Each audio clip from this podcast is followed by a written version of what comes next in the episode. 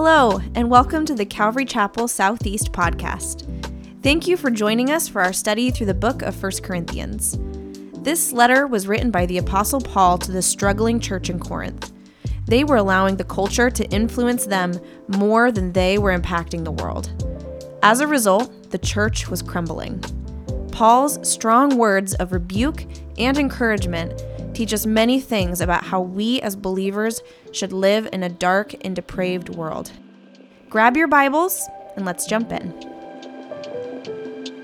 Please remain standing and grab your Bibles to 1 Corinthians chapter 3. We're going to pick up at verse 10. Um, I did. I was thinking about this. I want to tell you this story about Ryan and Mary real quick.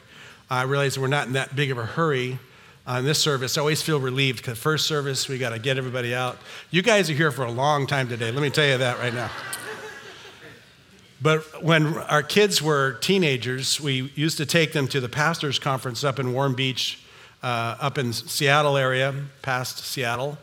And every year we would go there and we'd meet other pastors who were there with their kids, Calvary pastors. And one year we were there and there was a family a, a few seats ahead of us and we watched them. They brought their children as well. We had our girls and he had his boy and his daughter. And, and we were watching the boy and he was like really worshiping. And uh, I thought, well, look at this guy. Look at Janet. Says, look at him up there. I said, wouldn't he be a good one for our daughter? And uh, uh, so the next year we went back, and, and uh, I was really moved to my spirit. So I brought a picture of Mary and I gave it to Al, uh, his Ryan's dad. And I said, here, you need to give this to your son. You have him pray for her. And um, well, there they are, right? So, so you parents, you better pick them out for them. If you don't, you know, it's just a good plan. I'm just telling you, it works really good.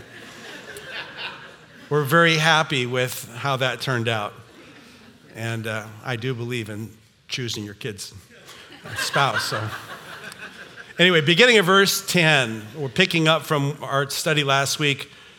According to the grace of God which was given to me, like a wise master builder, I laid a foundation, and another is building on it.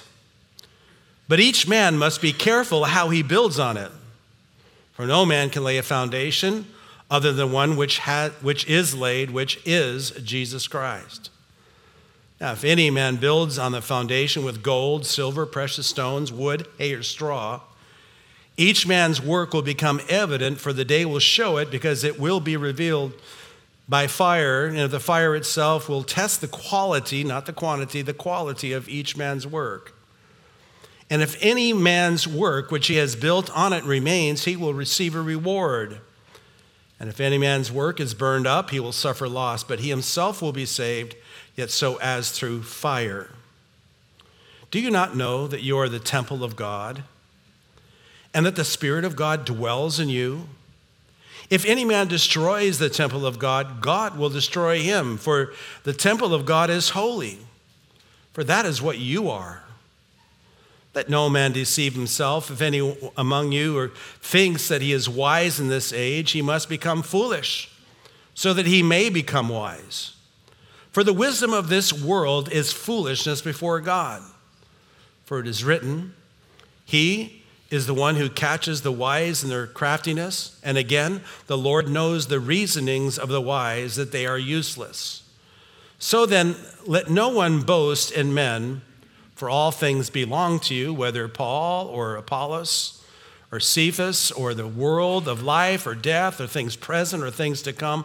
All things belong to you, and you belong to Christ, and Christ belongs to God. You may be seated.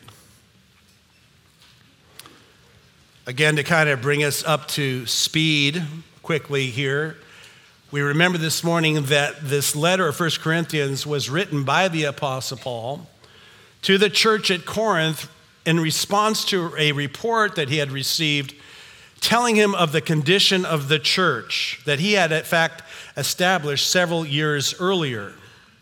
The report told Paul that the sad and the pathetic condition of the church, that they were no longer progressing in their spiritual growth, but rather they were digressing. That the church were living far beneath the standard which God had designed for them and planned for them. They were, in fact, carnal Christians. They were immature. Paul, uh, Ryan read this last week in this chapter in verse 1. He said, And I, brethren, could not speak to you as spiritual people, but as to carnal, as to babes in Christ. I fed you with milk and not with solid food, for until now you were not able to receive it. Even now, you're still not able, for you are still carnal. For where there is envy, strife, and divisions among you, are you not carnal and behaving like mere men? So here's the condition. We know that those these people are saved, they know Jesus, but yet they are still carnal. They're not spiritual in their thinking. Their reasoning is now kind of digressed and falling back to the former patterns which they had before Christ. They're kind of really leaning back on the things that they were when they were very young. And so Paul here comes to them in this letter and he seeks to remind them of really the ABCs, the one, two, threes, and the See Spot run. Kind of let's bring you back to the basics. I want to bring you back to show you who you are and remind you what God has for you. You see, due to their carnality, the fact that they were immature, there was a lot of disunity in the church. There was divisions, there were cliques, there were splits, there was jealousy and envy and selfish ambition. They were bickering, they were quarreling with one another. They were quarreling about who is the preferred teacher and who's the better teacher and all that kind of nonsense. I'm of a Paul, I'm of Cephas, and I'm of I'm of, you know, I'm of for of Jesus and whatever. They were going through all these things. Some of them were even suing one another. They're certainly not acting in love. There was even sexual sin in the church, and people weren't saying anything about it. They weren't even dealing with it. So, in addressing the problem of their carnality, Paul seeks to bring them correction. 1 Corinthians is a correctional book. He is seeking to make right what they have wronged. And the first thing that Paul does in trying to bring understanding to them of what they are and what God desires for them, he draws a couple of very important contrasts. And the very first contrast that he draws their attention to is the contrast between the natural man, those who are not believers, versus the spiritual man, those who do know Jesus. And so, as he describes really the natural man, he really says that the natural man is unredeemed, the natural man is unregenerate, the natural man is proud. The natural man, those who don't know Jesus out in the world, are spiritually dead in sin. They're dead to the things of God. They are spiritually blind, they are spiritually deaf. They have no capacity whatsoever to understand spiritual truth. You see, that's important for you to know because when you see the world as crazy as it is, this is what blind people do. This is what people who can't hear God do. They're simply acting in character of being the natural man. He said in verse 18 of chapter 1 For the word of the cross is foolishness to those who are perishing, but to us who are being saved, it is the power of God. And verse 21 of chapter 1, he says, For since the wisdom of God, the world through its wisdom, did not come to know God, God was well pleased through the foolishness of the message preached to save those who believe. He says in, in, chapter 2, verse 14, But a natural man does not accept the things of the Spirit, for they are foolishness to him, and he cannot understand them because they are spiritually appraised. They have no way of understanding what you know as a believer. God has brought you as a believer, and he's giving you now the capacity to understand things. You see, the spiritual man, those who are born again, they are the redeemed. They are those who are sanctified. They've been cleansed by the blood of Jesus.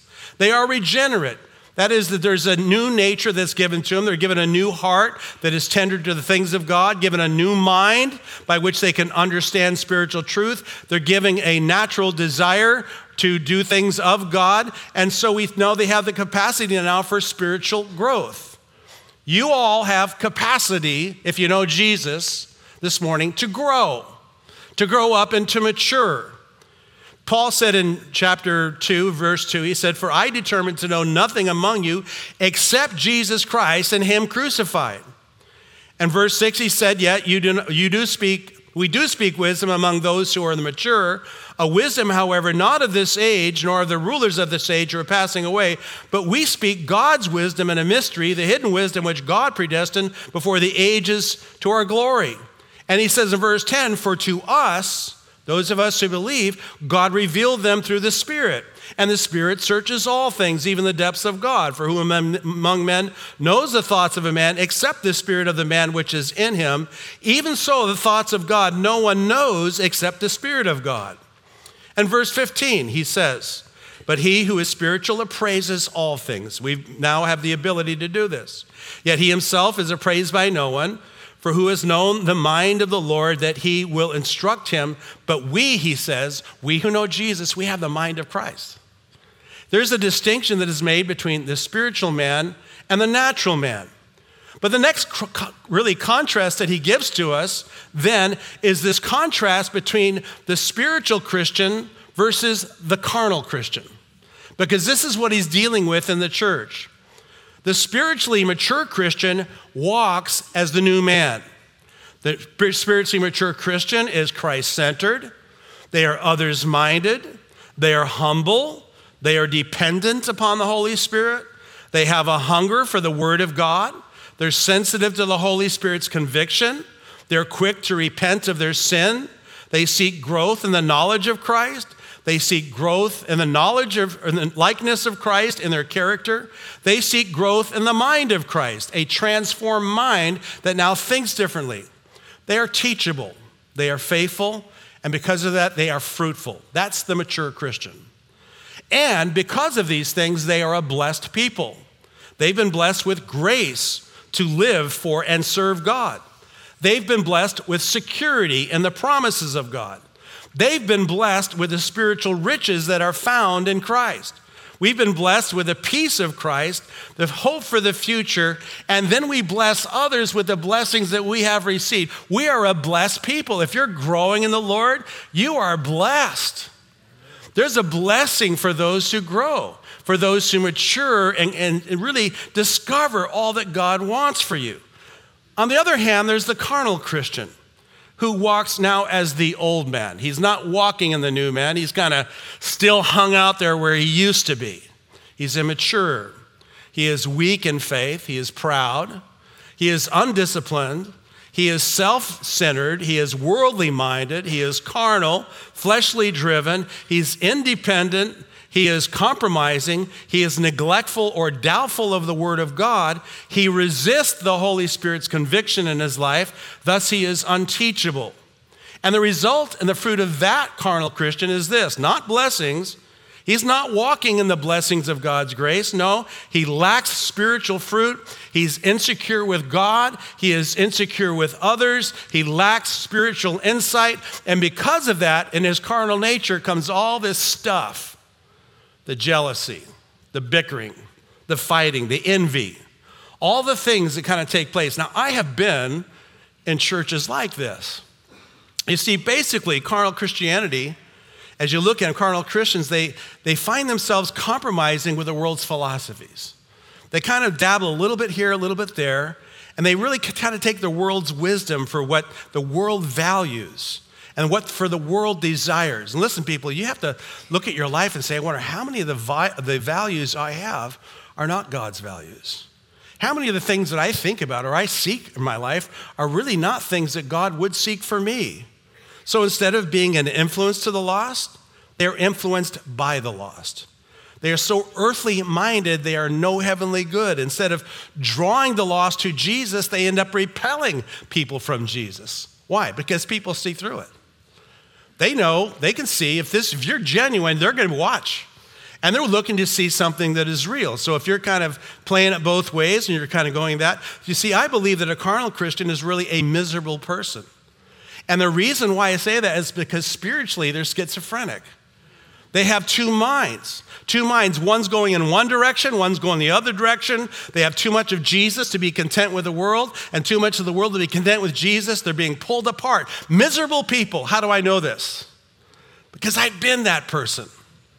Because I've been that carnal. I have to fight carnality every single day of my life. I know what it is to find myself in that place where I'm stunted in growth, but by God's faithfulness, He never lets me go. And that's why he's allowed so many of those horrible tribulations in my life to kind of work those things out of me. You know, that's what God does. He defines us, He purifies us through even the fires of testings that we go through in life, simply because He wants more for us. He wants us to grow and mature. And the point that Paul is making in all of this is this spiritual maturity is not automatic. It's not like we get saved one day, and it's wonderful when you're first saved, but that's just the beginning. There's so much more that God has for you. But you have to grow, and we have our part to do. You see, faith has to be exercised to grow. And what it is, is this day by day process by which we learn how to die to this self and seek the mind of Jesus, who ultimately transforms us to be more and more like Jesus. That's what God's doing in you. I want you to know something. Even if you're carnal here today, He's not going to let you go. He's going to keep working on you until you understand his heart for you. You know, Paul says in Galatians 2:20, I've been crucified with Christ. It's no longer I who live, but Christ lives in me. And the life which I now live in flesh, I live by faith in the Son of God who loved me and gave himself up for me. Paul says, It's a delight for me to see myself crucified because he is the one who I want to live for. Last week, Ryan did a wonderful job in this first portion of this chapter. But we saw that in Corinthians, in the church there, in their carnal appetites, they were kind of having this, this, this hankering for spiritual celebrities. You know, those who are more cool than others, and you know, I got, I've got Paul, and I've got Apollos, I've got Cephas, and I've got Jesus, and they were kind of going back arrogantly, kind of fighting about silly stuff.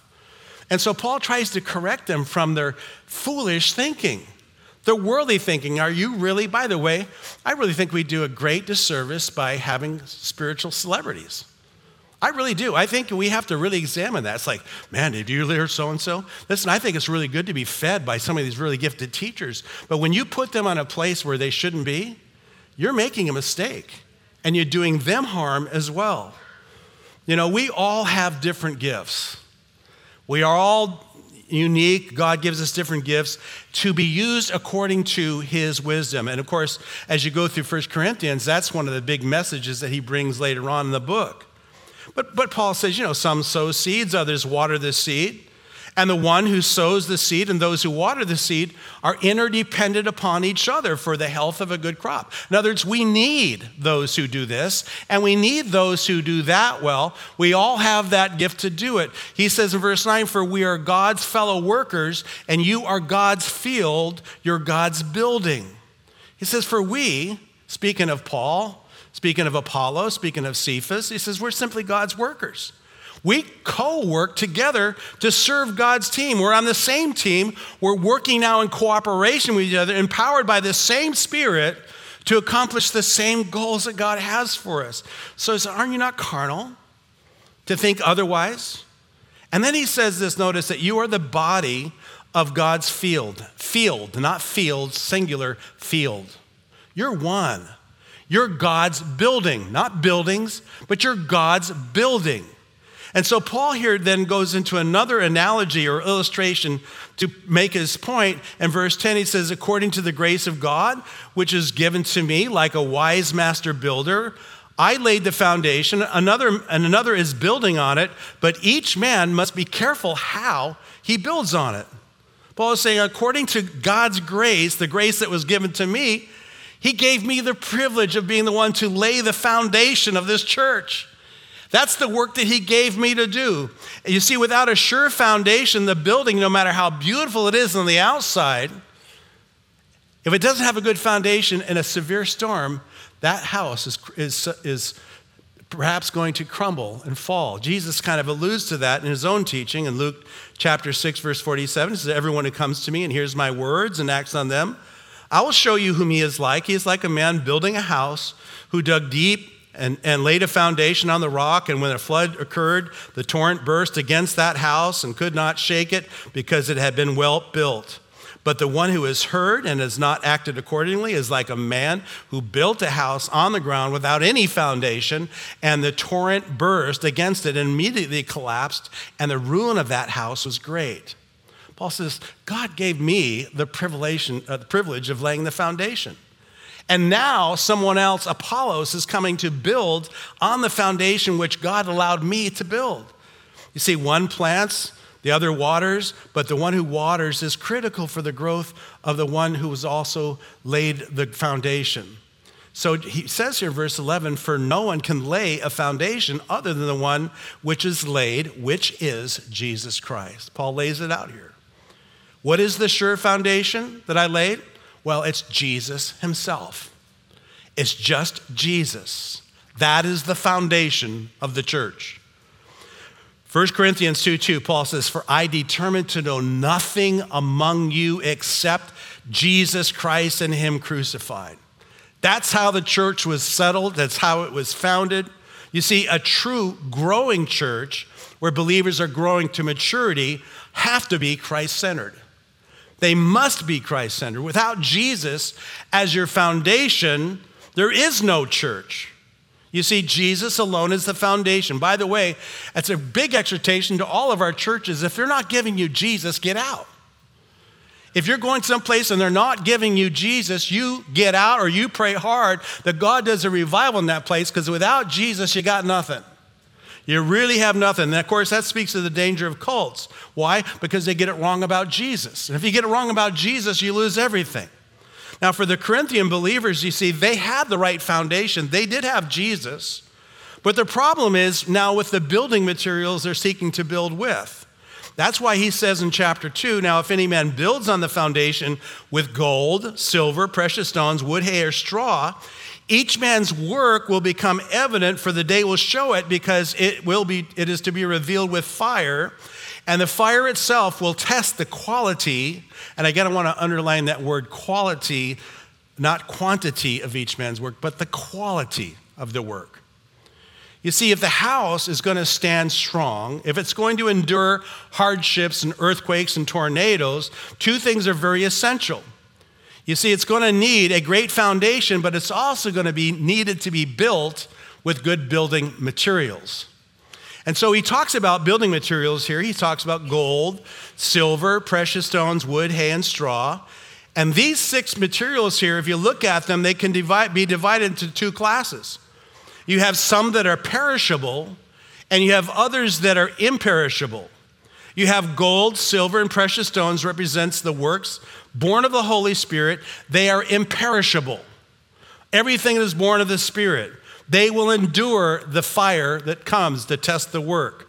Now, those things that are wood, hay, and straw are those works that are born of your flesh. He says, Every work that is born of your flesh goes up in smoke. Poof. Nothing. Absolutely nothing. That's why 1 Corinthians 1:29 says, "No flesh should glory in his presence," or Romans 8:8, "And those who are in the flesh cannot please God." Your flesh cannot do it. I want to just ask you a question right now. What building materials are you building your spiritual life with? What are you doing? Are you building it to, to build something to last? Well, one day it will all be revealed with fire. Because if you're building your life, your life with wood, hay, and straw, your works, all of them, are going to be consumed by fire, everything up in smoke. You will have nothing to show for yourself. That's true. Remember the story of three little pigs? We all love the story, right? It's a story of three little pigs. One pig, you know, he made his house out of straw, the other out of bricks or out of sticks, the other out of bricks. And so when the big bad wolf comes to blow the house down, he succeeds on, on, on just one house that remains standing after he comes and huffs and puffs. And that's the house that is made out of bricks. The other two became ham and bacon. That's all they became. but it's the same idea here. You know, upon the foundation of Jesus, a house is built with gold, with silver, precious stones, imperishable works because one day, all of our works are going to be tested and shown, revealed for what they really are. You see, the gold, that silver, those precious stones, they, they are the spiritual works that the Holy Spirit does for us through us as His vessels. And only those things done by the Spirit through us are the things that are going to stand. That's why we love that verse here, and I've lived by it all these years. I don't always follow it because at times again I fall back into my carnality. But when I think about it, it's really this not by might, not by power, but by my spirit, says the Lord of hosts. And he says in verse 14, if any man's work which he has built on it remains, he will receive a reward. Now, that's kind of interesting. This is really important, but not only are our works going to be tested and proven by fire, but only those works which are really pure works of the Spirit are going to be rewarded. You talk about rewards because a lot of Christians think, well, I'm just saved. I don't care about rewards. Well, I hope this morning you get a good appetite for what God would choose to give you should you be that vessel of glory for Him. You see, the Bible talks about two judgments. You have the great white throne judgment. That's going to be the judgment when God will judge the wicked of this earth. He will justly deal with all of them in His righteousness and His holiness. But there's another judgment that's coming for the believers, and that's the Bema seat of Christ. And at that judgment, He's going to judge our works. And not only is he going to judge our works, but he's going to give rewards for those works that are fruitful and faithful to the Lord. 2 Corinthians 5:10 for we must all appear before the judgment seat of Christ so that each one may be recompensed for his deeds in the body according to what he has done whether good or bad. Only those works that are born of the spirit will survive. Those works born of the spirit will be rewarded. Only those things that have value to God through our obedience and faithfully stepping out in faith are, are really going to bear the fruit that God is looking for. You know, I can't say I fully understand all this about rewards. I just know they're going to be good. You know, I, I just know that he speaks a lot about it. Paul was motivated by them. He thought of the reward that would await him, the crowns that would await. But, but more importantly, I think we need to understand God has something far greater that's not just about being saved. God wants us to grow up. See, God not only knows what we do, He knows why we do what we do. And that's a very sobering truth. Because I'm not sure that I fully understand my own motivations. I don't know whether I'm always aware of which things I'm doing for God's sake or what I'm doing for your sake. What things I try to display. Am I really doing this for me? Am I doing this for God? But I know this that the only thing that God's ever going to recognize are those things that are born out of the Holy Spirit working through me. That's a very sobering truth.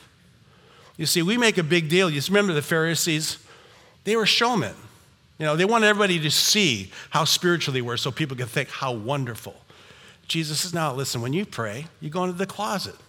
When you give your gifts, don't go out in public and make a scene of it so everybody can see. No, because God's looking at the motivations of why we do what we do. It's a very sobering truth.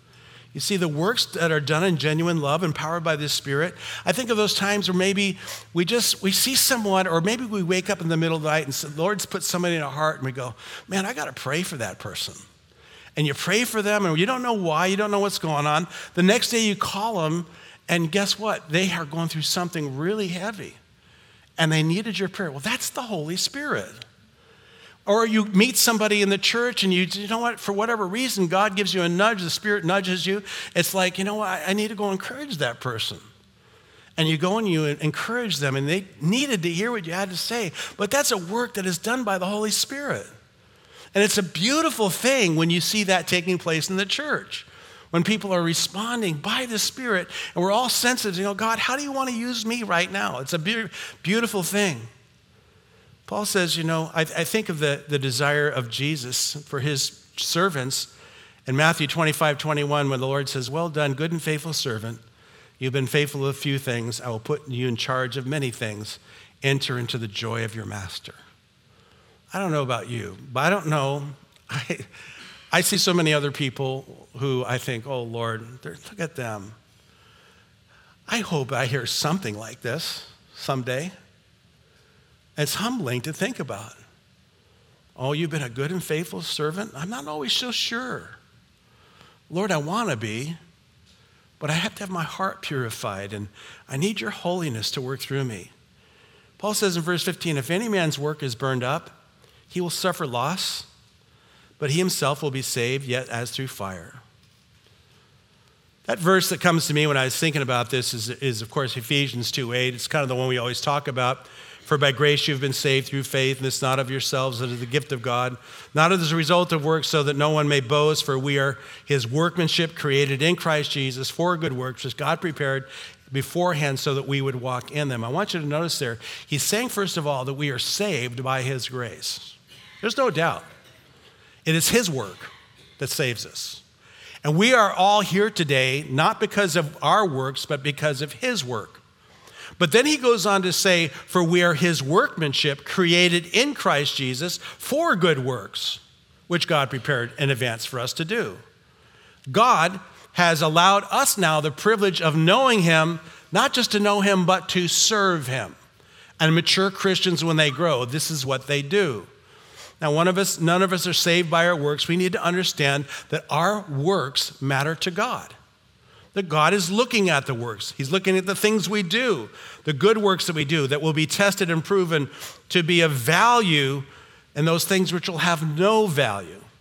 On that day of fire testing, every work that is born of your flesh is going to perish. No matter what your motivations were, you think, well, I'm going to do, I'm going to be a good person, I'm going to do this. Listen, those things you do on your own apart from God's direction in your life? Nothing. Absolutely nothing. Zero. You may be saved because Jesus is your righteousness, but you will have nothing to show for yourself at all. Not just in this life, but also in the life to come. You will barely escape the flames. I was thinking about the illustration one more time. I think about it a lot, but I think of God sending Moses to deliver the children of Israel out of bondage in Egypt. And remember, when he took them out of bondage, it was to take them to the place of blessing, where they could experience the blessings of God, the promises of God. But the only way you could get there was pass through the wilderness. You see, in the wilderness is where they were tested and their faith was to be proven. And they had every reason to believe God, but when the time came, for them to walk in the blessings of God, they refused it in unbelief, and because of it, a whole generation perished in the wilderness and never experienced the blessings of Canaan. It's a tragic story because God wanted those people to pass over into Canaan. Well, that's the same thing as a person who never grows up. It's like you hanging out in the wilderness, you think, well, this isn't too cool here in the wilderness. No, that's because He's never destined you to be there. He wants to bring you to a better place, a place of blessing. You know, they failed the test. The spiritual person who builds with spiritual materials is assured this that the house is going to stand. The carnal person who builds their house with their flesh will have nothing to show.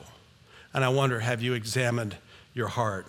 Have you examined what building materials you're building with? What values you're serving with?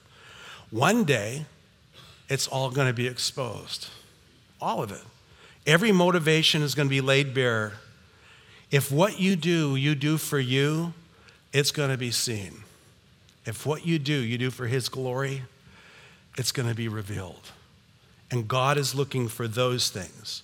Now, two things are essential in building a house that's going to stand. First, you need a good foundation. Secondly, you need good building materials. And if you are faithful in his service, you will be rewarded, as he's saying here.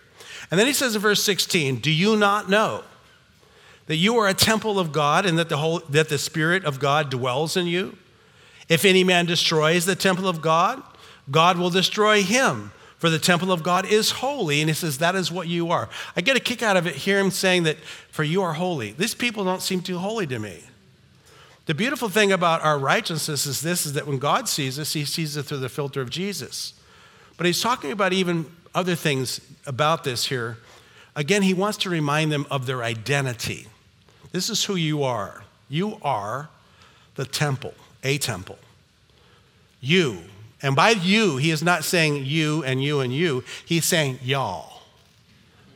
Very southern. Y'all are the temple. That's who you are. That's who you are. You're the temple of God. And God is holy because that's who we are. You're the temple. In chapter 6, Paul's going to speak about individuals, reminding them that our very own bodies are also a temple of the Holy Spirit because the Spirit dwells within us. But here is emphasizing the universal oneness of the church that we are collectively, as one body, his church, one building, his dwelling place where he resides. And there's two words that the Greeks would use for the one word English for temple, but the word here, hieron, simply speaks of the sanctuary. It's talking about the Holy of Holies, the place where you get the greatest glory, where the glory of God dwells. Paul says to these believers who forgot their identity, y'all are God's dwelling place. That's who you are. I want to remind you that he desires to dwell in this church. He, the emphasis here is on unity because if they're all one temple dwelling in the place of God, they won't be fighting against each other and they're not going to be quarreling and they're not going to be ripping each other off. They're not going to be doing all those things because love is going to be predominant. We're a holy people and God's called us to be holy. You see, when you take action against another brother and you begin quarreling and bickering over stupid little stuff, and it really gets pretty ugly. I have been in carnal churches. I praise God that I see a lot of maturity in our fellowship. But I've been in carnal churches. They're horrible places to be. I mean, I can't wait to get out of them. And some of you, you you're, you're, you're at a final straws. Like, I, I can't believe it. Everywhere I go, I just see people just bickering and, and all that kind of. Well, number one, you need to understand this. No matter where you go, all you're going to get is people. and we're all kind of fallible. Not kind of, we're messy.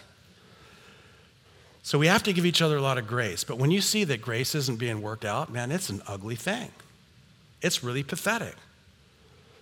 You know, Paul wants these Corinthians to think more as a unified assembly and less as, as a collection of competing individuals all doing their own thing for their own purpose. That's the carnal church. Everyone's doing their own thing for their own purpose. See, the natural man, I was thinking about this contrast. From the time we are little babies, we are totally dependent upon others. Did you notice that?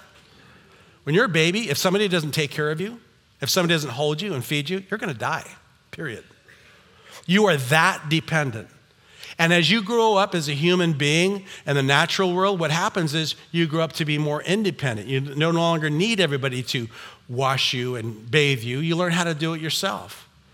But here's the beauty about being a spiritual person. When you're born of God, you start off more independent.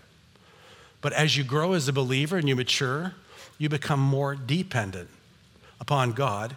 You become more interdependent upon each other. It's a beautiful thing that God's designed here. You see, in our individualistic American culture where everyone is off doing their own thing for their own purpose, we have to consider God's heart for His church. We no longer think in terms of being individuals, but in terms of being a place of community of believers, knowing that what we say and what we do really matters. It really matters. I mean, living for yourself, people, is not liberty. It is a self imposed prison. Doing what you want to do, when you want to do it, how you want to do it, has never really led to a good life. It leads to a selfish life. Anything but good. Making up your own rules, following your own paths, leading to disaster. But God calls you to Himself and He commands you to follow Him. So by grace, you may be free from you. God wants to free you from you. Doesn't that fly in the face of the world? I have said it many times I have always been my greatest problem.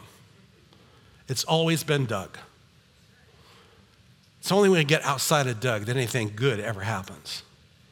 Only thing ever happens that's good is getting outside of that. God comes to deliver us from us so that we can serve the greater purposes of God. He says, verse 18, let no one deceive himself. If any man among you thinks he is wise in this age, he must become foolish, so that he may become wise. For the wisdom of this world is foolishness before God. For it is written, He is the one who catches the wise in their craftiness. And again, the Lord knows the reasonings of the wise that they are useless. Paul admonishes them once again and reminds them the wisdom of this world is deceiving, it is not spiritual.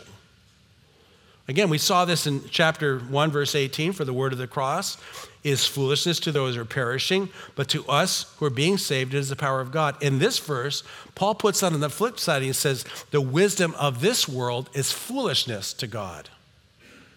God looks at this world and its wisdom, and it's absurd. It's crazy. Wait, can I say amen? We not see that right now, the craziness of it? And Paul uses these two words in the Old Testament, or these two verses here, Job 5:12, where God is the one who catches the wise in their craftiness. And when he speaks of wise there, he's talking about those who are worldly wise, with world's wisdom. The other is 94, verse, Psalm 94, verse 11. Again, he's speaking to those who are worldly wise. The Lord knows those thoughts of those who are worldly wise are futile. They are worthless. They're useless. To think and to reason as this world thinks and reasons makes you a fool in God's sight. Do you guys get that? It makes you a fool. Therefore, if you care more about the world and its wisdom and its values, you only prove yourself to be a fool. That's the truth. If you care more about what the world thinks about you than what God thinks, you'll be the greatest fool. Jeremiah 17, 5 says, Thus says the Lord, cursed is the man who trusts in mankind and makes flesh his strength and whose heart turns away from the Lord. How foolish. The point he's making there, only a fool would in fact depend upon this world's wisdom of this age, but only the truly wise would reject this world's wisdom in exchange for God's eternal wisdom. That's why people, you should spend time in the, in the wisdom books you know, and, and, Psalms and Proverbs and, and spend time seeking the wisdom of God. It's so rich, it's so good. He says in verse 21 So then, let no one boast in men, for all things belong to God, whether Paul or Apollos or Cephas or the world or life or death or things present or things to come. All things belong to you, and you belong to Christ, and Christ belongs to God. He says, Let no man boast in any man. Get rid of that foolish thinking. Whether you're looking at a human being like Paul or Apollos or Cephas or Pastor Kevin, Pastor Doug or Pastor Ryan or Nathan, or whoever they are, that's not the issue. You need to know that when you have Jesus, you got everything. You have everything. When you pursue the mind of Christ, the whole world is yours life, death, Present things, future things belong to us because we belong to Christ and Christ belongs to God. I think of Paul's exhortation to the Colossians when he t- exhorts them, I want you to take off the old man, you know, the old yucky man who kind of comes along with us. You know, he, we're to reckon him dead, but I'll tell you something, he keeps coming to life again. You guys notice that? So we have to keep killing him off, the old man. He comes after us, and we have to kind of, you know, I'm done with you, put you off. But Paul says, but now yourselves are to put off these things anger, wrath, malice, blasphemy, filthy language out of your mouth.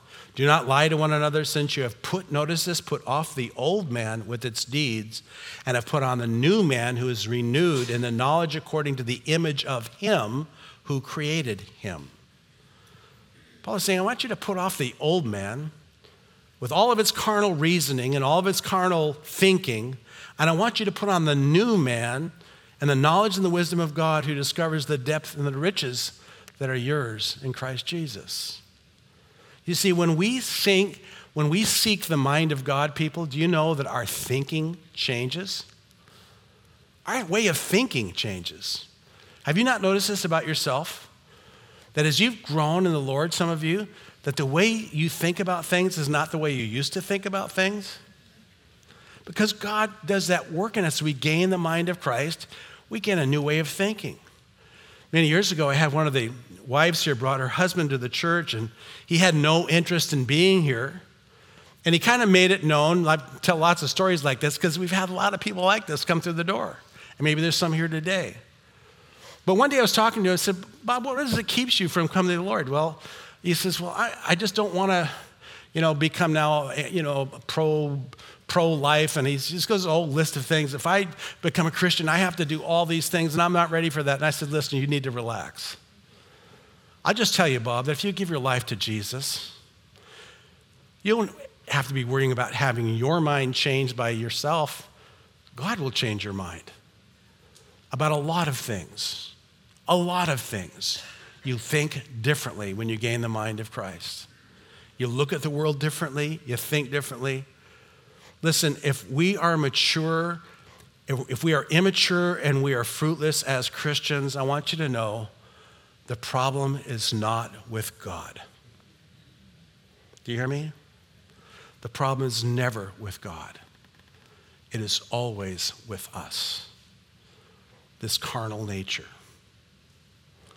You see, the Bible tells us that God has given us everything we need for spiritual growth. 2 Peter 1 3, seeing that his divine power has granted to us everything pertaining to the life and godliness through the true knowledge of him who called us by his own glory and excellence. What do we have? Well, I'll tell you what he's given to us. He's given us the revelation of God's eternal word.